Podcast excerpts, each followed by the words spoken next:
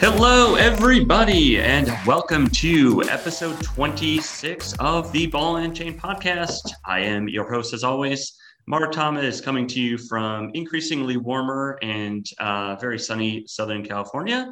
And happy to have everybody uh, tuning in today. I've got a really awesome guest uh, who I'll get to here in a second. In the meantime, uh, few other kind of sporting world updates here, uh, specifically for my teams. My Bucks have uh, really got some major issues. Um, we'll be talking about that with uh, Jess on the podcast tomorrow. Um, conversely, my Brewers are on a hot streak and are now in first place in the NL Central, so that's always good. Uh, unfortunately, that's the regular season, and the Bucks are the postseason. So um, I'd much rather would much rather have the the Bucks on the winning streak right now than the Brewers. Um, and uh, looks like baseball's got a few other uh, issues with regards to trying to get all the pitchers uh, to give up whatever uh, substances they're using on the uh, mound uh, to increase their spin rate. Looks like they're cracking down on that. Uh, but otherwise, I think kind of a you know pretty normal time of year here uh, for sports. Not anything else too uh, crazy going on. Um, and uh, before we get to our guests, as always, the podcast is brought to you uh, by Zen Sports, which is the platform, uh, sports betting platform offering more choice uh, to sports betting customers than anything else out there, and which will be uh, hopefully licensed and uh, certified in Nevada by August. Um, so, with all that kind of out of the way, I am excited to welcome our next guest on the pod. His name is Justin Jacobson, and he is an attorney from the Jacobson firm.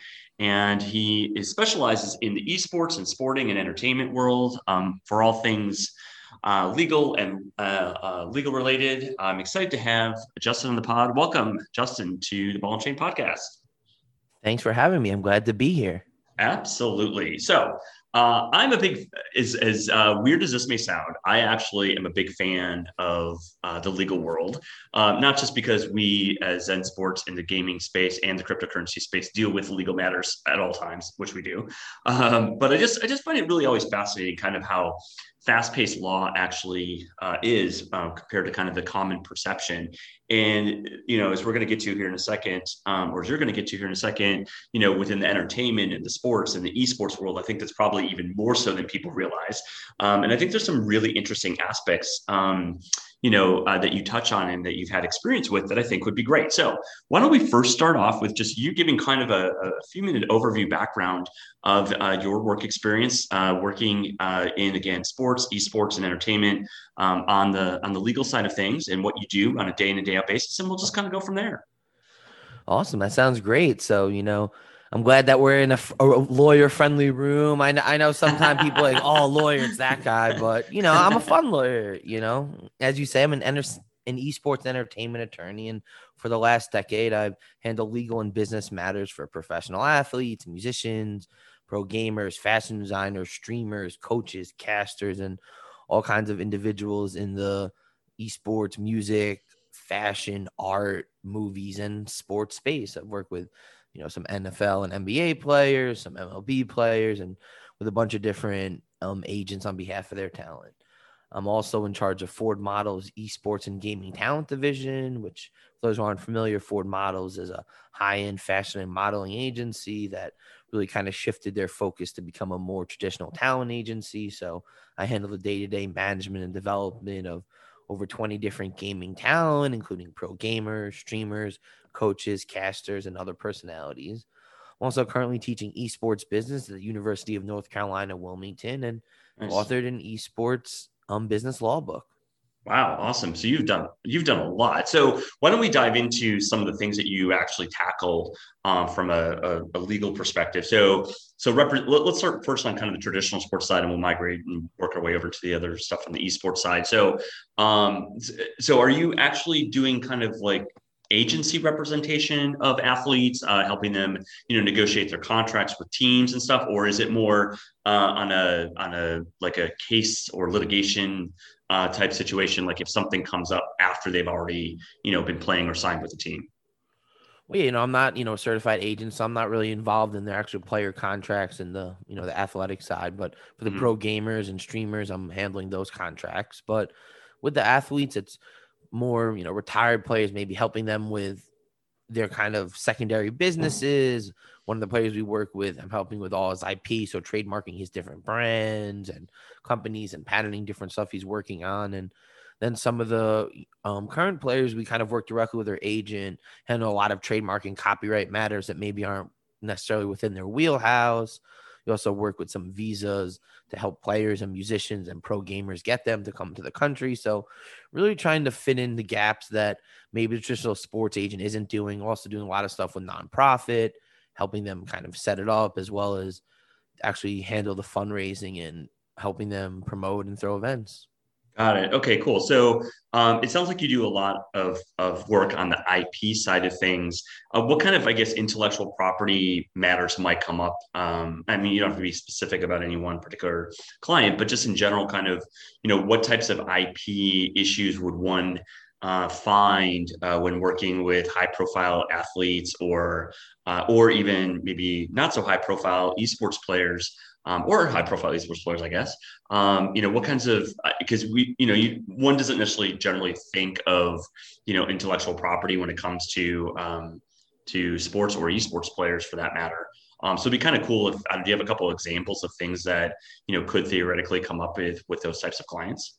Yeah, so I mean, you know, IP for everyone who knows intellectual property, and the two biggest forms that I work with are trademarks and copyrights. There's also patents, which are a bit more complicated and mostly for the athletes and even the pro gamers it's really kind of on the brand building side. You know, one of the pro baseball players we work with actually has a clothing line. So we helped him trademark the clothing line name and different slogans for it and the hashtag for it. And, you know, because he played in multiple countries, we actually protected here and, you know, abroad in the countries he played in. So mm-hmm. we're really able to help him protect his ancillary business, stuff that's not necessarily his on field performance type matters. Right. That's interesting. And I mean, I guess do you do you see like um, kind of a lot of uh, litigation or matters that could come up with stuff like that? I mean, is it is it something where you know if it's not protected, there's a real legitimate threat of you know somebody using their likeness or somebody using their I don't know pictures and stuff like that, and and some of their I guess marketing materials that they might have for their other businesses. Yeah, I mean, there's always that chance, and you know, regarding copyrights, may help copyright a logo if they had a cool one design, if they're using it for merch, you know, because you have to think about the athletes that really try to develop more off-field personas, whether it's you know t-shirts and hats with the cool TB logo on it, or you know anything that's like kind of an extension of them that's not necessarily intertwined with the team, isn't really involved in the team. So in terms of litigation, there's you know there's always issues with you know people trying to sell knockoff merchandise and having to mm-hmm. try to protect them with those kind of things. And that's where these you know legal protections like a trademark registration or copyright registration are beneficial.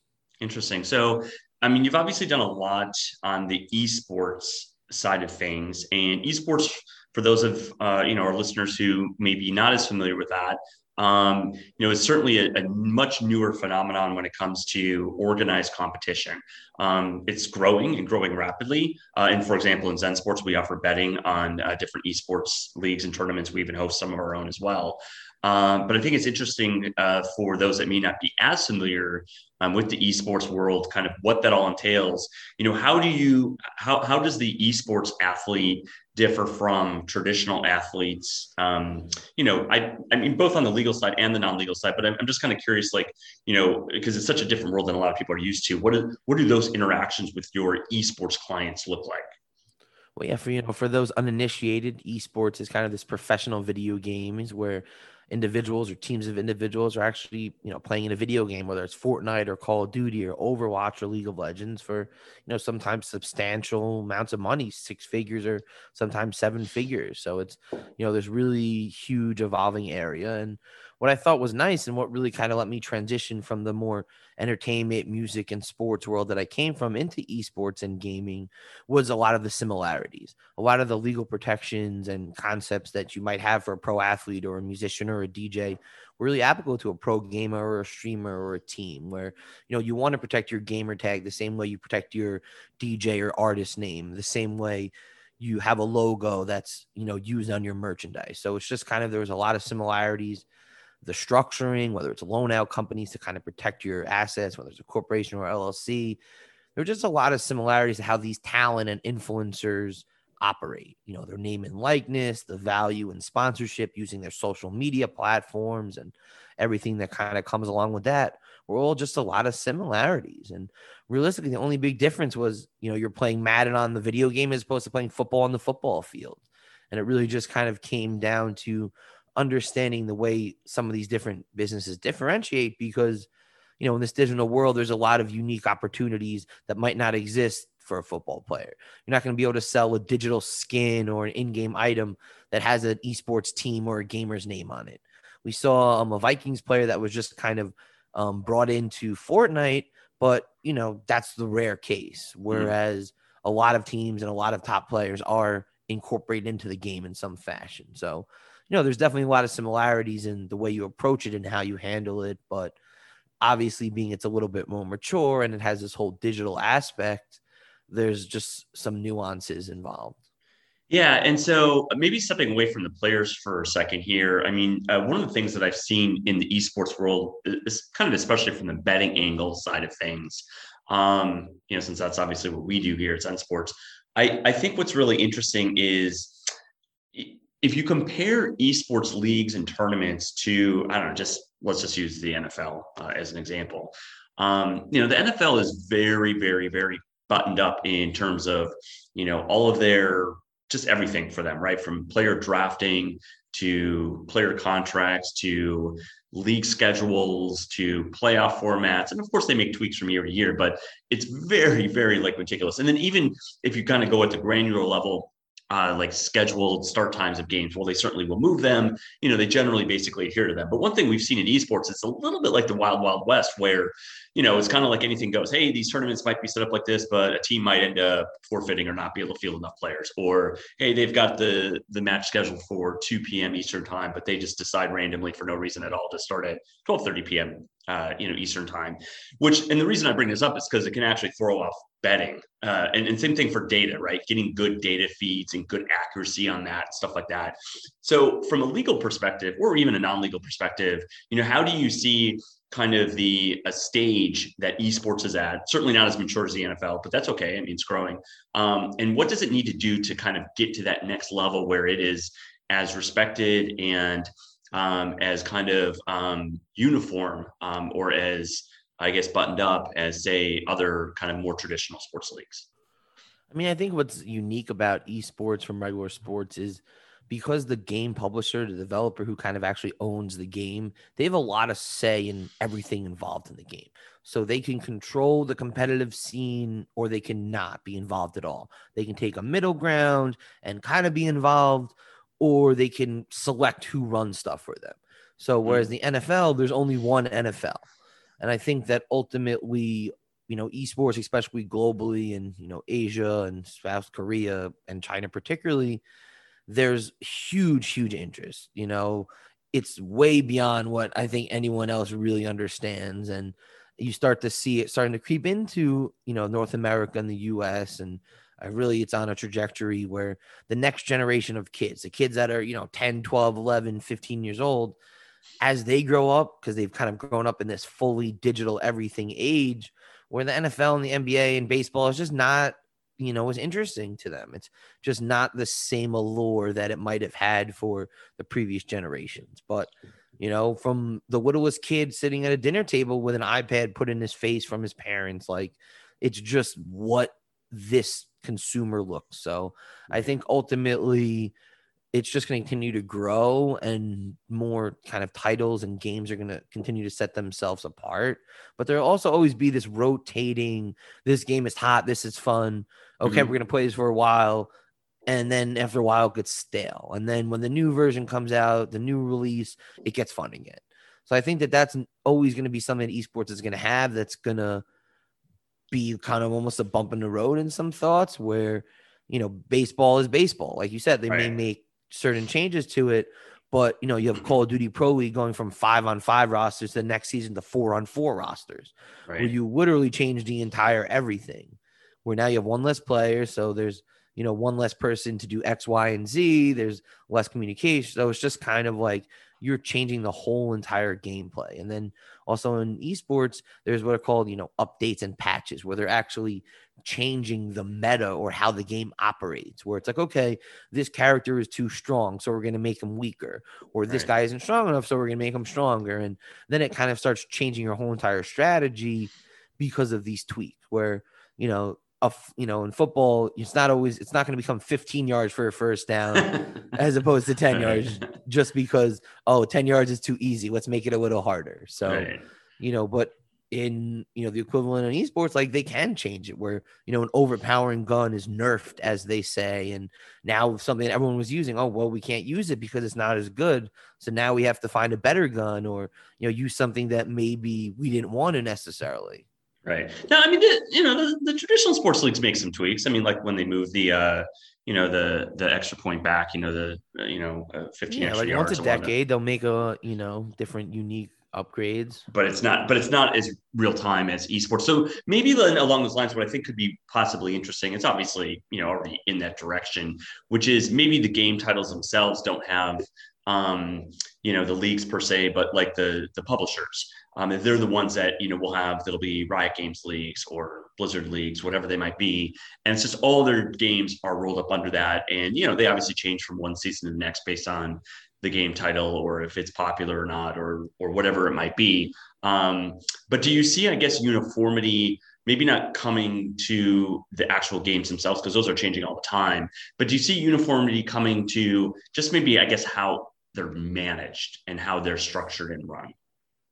I mean, we've already seen a recent shift in the last few years to this more franchise model where you have publishers and the two that you named, Activision Blizzard and Riot Games, kind of mimicking the traditional sports franchise where mm-hmm. a team buys geographic rights to New York or Chicago and they get to host home games there and they can now engage with their local fan base. And, you know, previously in esports, there was this thing called relegation, which I'm sure if some familiar from the soccer and, you know, the European football world where if you're one of the bottom teams in your league, you can kind of get relegated to like the minor league. Like, you know, you're not in the Premier League, you're down in the other league. So esports kind of had that for a lot of their bigger leagues and tournaments where if you didn't place a certain um kind of placing and ranking in the tournament or in the throughout a season, you wouldn't be in the main league. You might be in the contenders league instead of the the main league, and that obviously impacts your exposure, your sponsors, how much money you're potentially going to make because you know being on the huge main stage in front of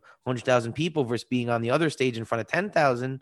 That's a huge difference. Mm-hmm. So the idea of bringing these franchises similar to sports, where it's like you're going to always have your spot. You're going to be able to build the team. You're going to be able to be the pipeline. You're going to develop your local market because you're not just always trying to win and always trying to stay in the league and you know spending as much money to get the best player because you have to win at all costs because if you lose and you're not in the league you lose all your sponsors. And you know and it's just kind of these like cost benefit analysis where it's like we have to spend x because if we don't spend it we're going to lose y. And if we lose y we're not going to be able to exist much longer. So it is a unique problem that was kind of solved and you know, I think that you'll see it as more titles kind of gain clarity where it's like, okay, we're going to spend a few years in this game. So let's build a community around it and try to get the local market and, you know, try to find the random people in, you know, the town that maybe play the game for fun and have no idea that there's this whole competitive world of, you know, I know all of us think we're the best 2K or Madden player, or FIFA or Call. but let me tell you, these kids are just on another level and it's right.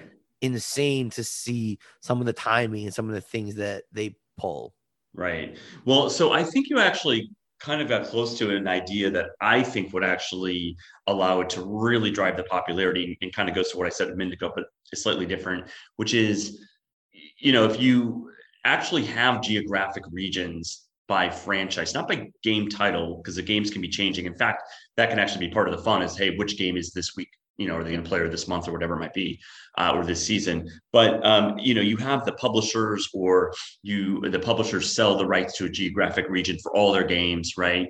Uh, and I don't know, you can just pick ten geographic regions to start with, and all the you know kind of major cities, and uh, you sell uh, you know those geographic rights to ten different owners, and uh, you have the whatever uh, North American you know Riot Games league or whatever it might be, and they come up with a schedule of what the games are going to be right that year, so that it does stay fresh, and so it's not you know the same thing.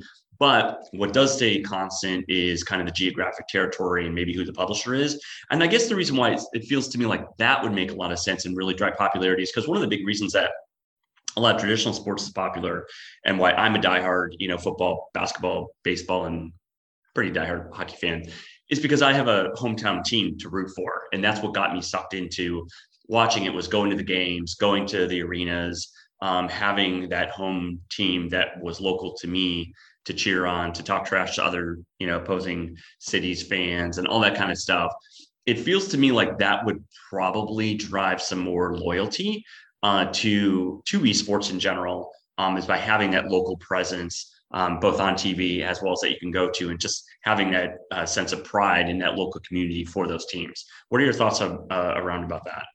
I mean, I think that's definitely a really interesting idea. I think right now it's kind of like that in the fact of like most teams that own own an Overwatch League franchise also own a Call of Duty Pro League, which is the same developer. Mm-hmm. But I think, yeah, maybe having where it's okay, your team, you know, your Chicago Liquid and you have a Heroes of the Storm and a StarCraft and all four of our big games, and we're just each week is a different one. And you, know, you as a team have to maintain all these different games. And mm-hmm. I think the thing comes is different games will be more popular than others, where you know a StarCraft two game might have been you know so popular a decade ago, whereas now it's kind of on the downswing. And you know, it's one of these things where they're almost picking the ones that they think you're going to get the best return on. That like, oh, Call of Duty and Overwatch, that's like our really big new titles. And you know, when Overwatch Two comes out, this will be the next title. And mm-hmm. you know, I, I see how it you know it could work both ways. And it's almost like some teams may not want to have to field all those as well. You know, because like a Heroes of the Storm team might not make much money for them, and you know depending on how it's structured, they might cost similar to another game that might make more. And, you know, I think it really takes away some of the flexibility for the team. But obviously, as a fan and, you know, someone trying to create this local um affinity, it's like, yeah, like I'm rooting for the New York team. Doesn't matter what game they're playing. Right. And I think that, you know, that's almost what they're trying to get to. And I think they almost maybe pick the ones that they think are the most popular to start with to be like, okay, well, you know, we're the Chicago Optic and, you know, we're going to start with this and then we're going to expand to this next title. And, you know, if those two go good, then we'll launch another league. And, you know, that might be something. So, you know, I definitely see how there's lots of options to see what actually works. Yeah, the business side of me is always talking, thinking about, and the tech side of me, especially because tech is all about growth. Is like, you know, how can this thing grow and really just, you know, take off and grow like a weed, um, especially kind of organically uh, from a word of mouth perspective. And and one thing in the tech world, and it's just a little bit of a side tangent, but I think it could apply to this too, is you know, companies um, that have a localized presence like Uber, uh, you know, where you're local ride hailing, uh, or Airbnb, where you're locally staying somewhere. You know, all those types of tech companies started in one location first, then went to a second location, then a third and a fourth and a fifth, um, because by doing it in a clustered, say, city like San Francisco or LA or New York, whatever it might be, they can you can drive word of mouth faster than if you have a little bit here in Nebraska and a little bit there in Colorado and a little bit there in South Dakota. It's just harder for that to spread as quickly. Whereas, you know, if you if you do it in you could even just start with like four cities to start with and go to eight, 16, et cetera. Um, but I think if they did that, I, I and, and also bring the in-person presence back because one thing I think we saw from um, traditional sports in the last year, 15 months is boy, do in person fans matter. I mean, we're just seeing it right now at the NBA playoffs. The reality is, is the home teams are starting to get a home court advantage back because they've packed, started packing their arenas. Whereas, you know, three, four months ago, it wasn't a big deal. Who cared if you went on the road? There's nobody in the stands.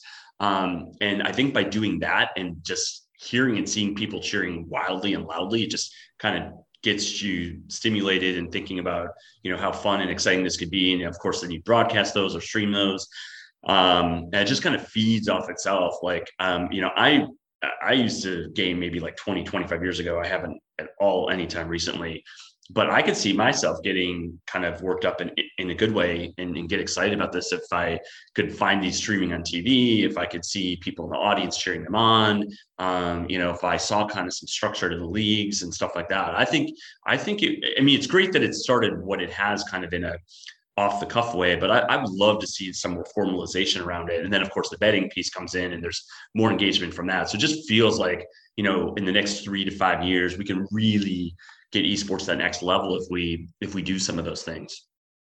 Yeah, no, I mean they definitely were, you know, incorporating home and in-person events. Um before mm-hmm. COVID happened, there was um, a pretty, you know, I think there was maybe two Call of Duty Pro League events that were pretty sold out and were just, you know, looked like they were an amazing time. And I know the New York team was all ready to sell out their events here. So I think that as things starting to to open up, the LANs and the in-person events will surely follow, and you'll be able to really start building some of this affinity that you know they're hoping to do. And I think that's kind of the biggest selling point to a lot of these franchises because, you know, the media talks about the price tag for a lot of them. You're talking about, you know, 20, 30 million dollars for a slot for some leagues and, you know, or 15 or 20 million for other leagues. So, right. you know, it's not talking about some hundred thousand dollar buy in. We're talking about real money. So, mm-hmm.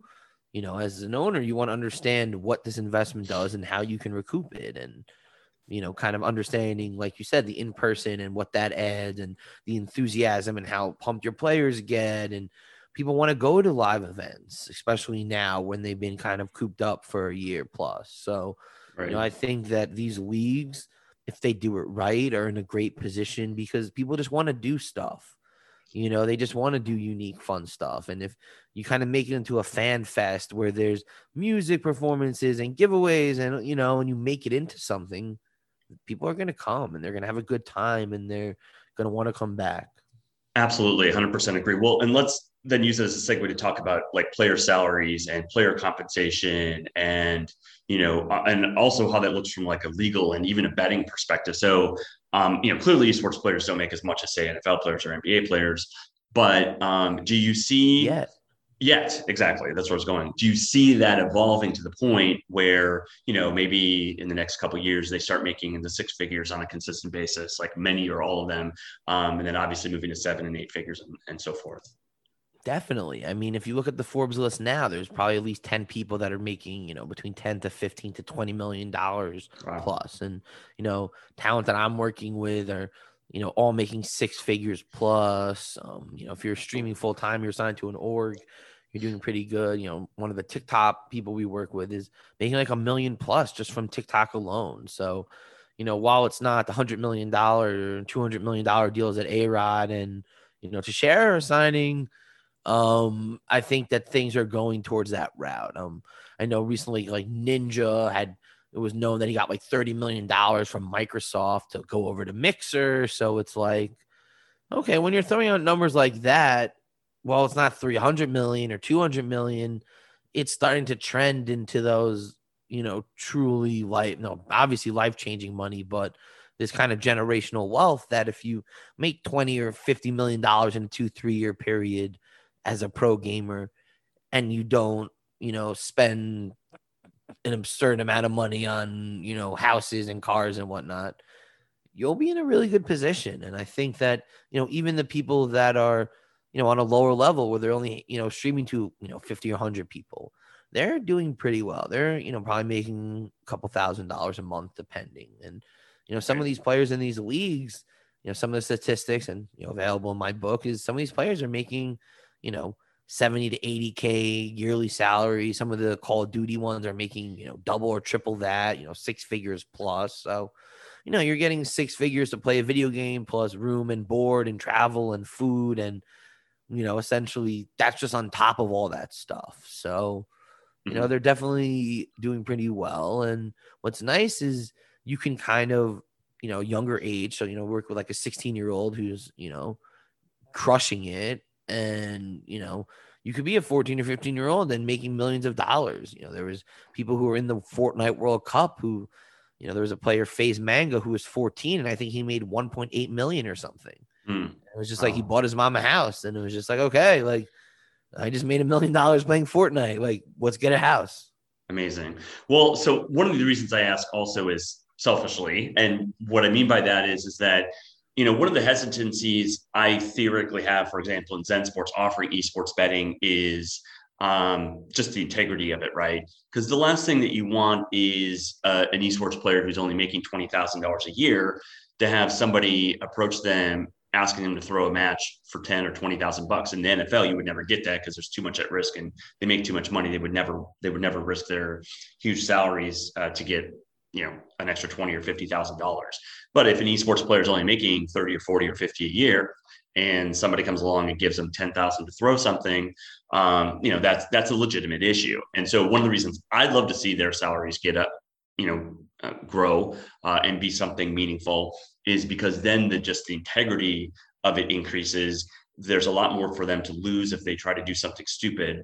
Um, and and then the the betting world benefits from the just the higher integrity of it. Not saying that there is that going on um, but just you know oh, theoretically there, is. there there is. I mean that's a shame. And that i think the point that you bring up you know that is definitely one of the big kind of stains on esports and professional gaming is there is a long tradition of match fixing and cheating and you know kind of essentially gambling on matches you're playing and actually this week the esi which is the esports integrity commission just announced a bunch of people that were you know found cheating and match fixing on tournaments they were playing in. And i think it's for that exact reason.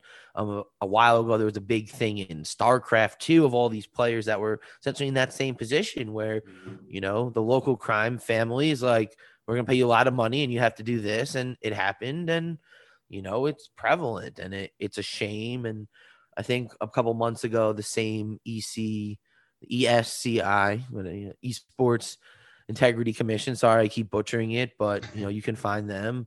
They banned like 39 players for match fixing down in australia and for csgo where essentially you could tell because everything is in the computer and you know everything's recorded all your different strokes and the way you and then all the betting. So it was just kind of a big thing. I think like whoever the federal authorities in Australia were involved because, you know, it's federal crime to do all these things. So, you know, there is a sad tradition. I think that and toxicity are probably like the two biggest negatives I see in esports and gaming at this highest level is the prevalence for match fixing and cheating and betting on your own competitions, which you know a lot of contracts with major teams prevent and you know, it's just kind of one of these things where it's against the integrity of the game to cheat, and nobody likes cheaters. So, right. you know, I think that because it's digital, it's also a little bit harder sometimes to get caught. Where like if you miss a free throw or like completely brick a shot or like throw an interception that you should never have thrown,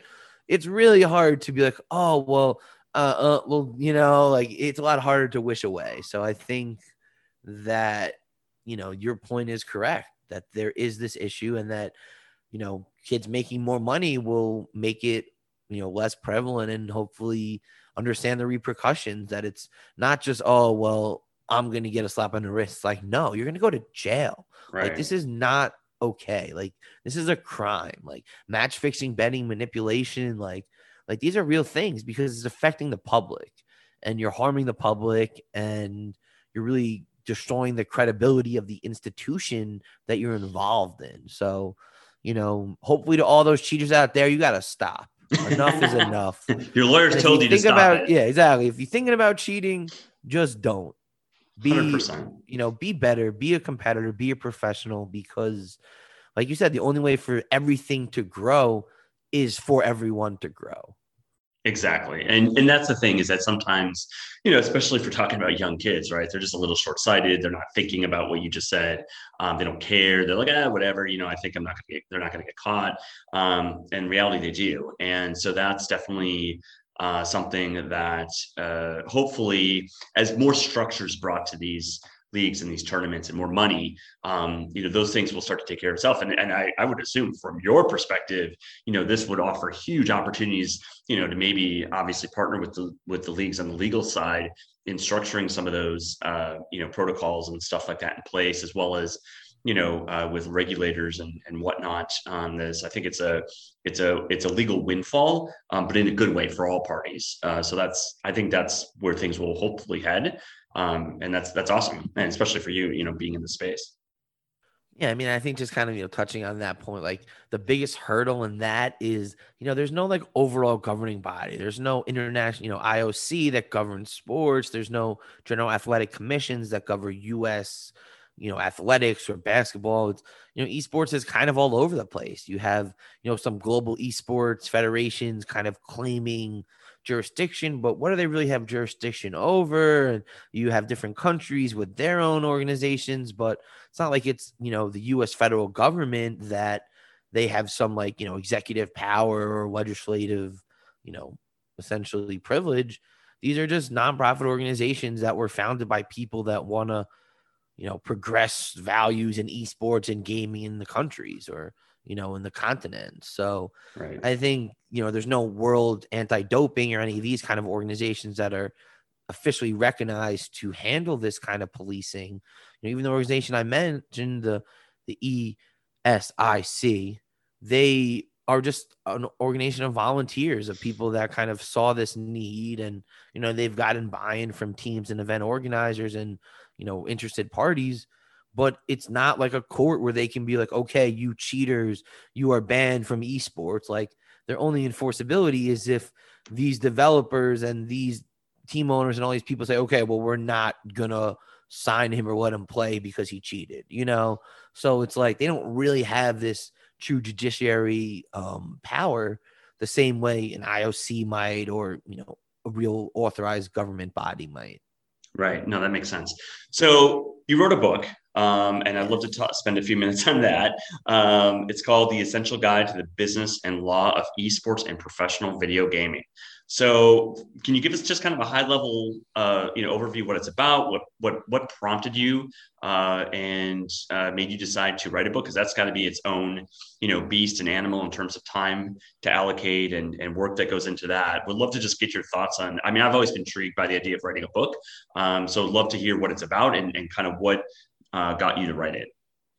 Yeah, so you know, my recently released textbook kind of looks at the business and legal matters in the esports world. So it kind of looks at the different business stakeholders in what the business ecosystem I call it, the the gamers and the teams and the developers and the different event organizers. Then it starts exploring different legal matters as they relate to esports and gaming. So intellectual property, like copyrights and trademarks, employment and player unions, you know, business investments and tax write-offs, immigration and visas, you know, social media and music licensing, and just general IP licensing and name and likeness. And, and then, you know, one of the things that I think is most unique about it is the contract chapter where we actually look through um, sample clauses from pro gamer and pro streamer and coach and caster agreements and kind of give a little insight and analysis on what the, the clause means and what kind of negotiation tips and different things the parties might look for. And, you know, I kind of wrote it because I really felt that there was a void and, you know, there are only so many people that are doing this high level that could really speak on it intelligently. And, you know, I felt that this was something I wish existed when I kind of started and when I got into it. So I felt it was my turn to do it. And, you know, it took you know about a year to write, and then a, another wow. half a year with the whole editing process to get it released. But, How many pages is it? Um, it's about 300 pages. Wow. And, you know, it's good. And uh, this past semester, I used it with my class, so I was really excited to be able to kind of get some feedback and use it with actual students. And you know, I'm just hoping more schools continue to adopt it. Right, right, and and so it is. So you actually do use it for the classes that you teach in North Carolina. Is that correct? Yes, yeah, so I use it there, and I'm actually going to be teaching a high school class class this um, upcoming fall, and working with some other universities on developing their curriculum. So, yeah, it's nice that I kind of developed the book knowing that I was going to hopefully use it to teach, and kind of made it so that others can use it because I just felt like what's out there was just wasn't on the true academic level that institutions, universities need. And that was kind of the way I approached it, where I was able to take the existing literature and just kind of expand on it and amplify it and bringing some of the unique knowledge that me as an attorney practicing in this space knows. Yeah. And so is this the kind of book that's going to need multiple editions, right? So this edition that you have is, you know, for a certain time period. Are you going to feel like the need every three to five years to update it with a new edition? Is that the type of, is this the type of book that that applies to? I'm not really kind of sure from a, an academia perspective if that's needed or not. Yeah, I mean, I would definitely say that you know, the thing about esports and one of the biggest, you know, kind of criticisms I got was like, oh, how can you keep it updated? It really kind of keeps changing. And, you know, my kind of answer to that was I kind of structured it where there are certain things that are just really established and known. You know, all of a sudden a player's salary from a team isn't going to evaporate. Sponsors are not going to not be involved in the ecosystem. So I was able to kind of set out things that, you know, I believe are kind of ingrained principles at this time while also leaving the possibility for going forward with the new additions. And that's where I think the class comes in the lectures as a way to kind of um, supplement what might not be there, where, you know, things that not necessarily were known or happening in part of the industry, you know, a year ago or two years ago are now part of it. And that's why teaching a class or helping develop it lets you kind of fill in some of those things. And nothing is really earth shattering. Like, you know, there's not like a new thing that changed the whole entire industry. So I really thought that being able to kind of have this set, knowing that okay, yeah, there are going to be new updates and there are going to be new things, and college esports has gotten much bigger, and you know, recreational esports has you know taken off, and you know these other areas, but they're not like super important game changing things where it's like okay, recreational esports is now much bigger than it ever was. You just can kind of comment on it anecdotally. I don't think you necessarily are missing a huge part of what's going on by it not being in the book. Yeah, absolutely. That makes that makes total sense. So as we wrap up here, I'll ask you kind of one final question. If you could peer into your crystal ball and squint, say five years into the future, um, where do you see esports being at that point in time, and and uh, what does the legal landscape look like for it? I mean, I think esports are just going to continue to grow. If anything, you know, COVID in the last you know year, two years has shown us that gaming and community and it's just growing. You know, you see all athletes and musicians and all other celebrities starting to show it, getting involved in it. And when there was nothing else going on for months, gaming was just thriving. You know, you have the NBA 2K League on ESPN2 and you know, someone who was very involved in the league. I never imagined, especially this early on, that it would be on ESPN 2, mm-hmm. 8 p.m. on a weekday. That's prime time basketball, baseball, hockey, whatever, you know, sport on ESPN but there wasn't. So, you know, NBA 2K was able to be remote and, you know, they got amazing exposure and it really helped them grow the league because now their sponsors are getting national coverage. You're getting 30 to 50,000 more viewers that you never would have gotten, which just totally expands everything. So, you know, I think that everything's just going to continue to grow. And on the legal side, I think, I hope that you know, players, especially the up and coming young gamers, take this more seriously and understand that what they sign matters, has implications and repercussions. And like you said, they can't be so short sighted. They have to look deeper and beyond two months or three months or five months from now and see that if they want to do this and have a career, that they have to understand how things impact them long term. Like, you know, I'll kind of close it with this. I was actually a colleague of mine reached out to me where, you know, he has a player that's signed to, you know, a smaller org and now he became a superstar and all these teams want to buy him. And mm-hmm. essentially he's locked.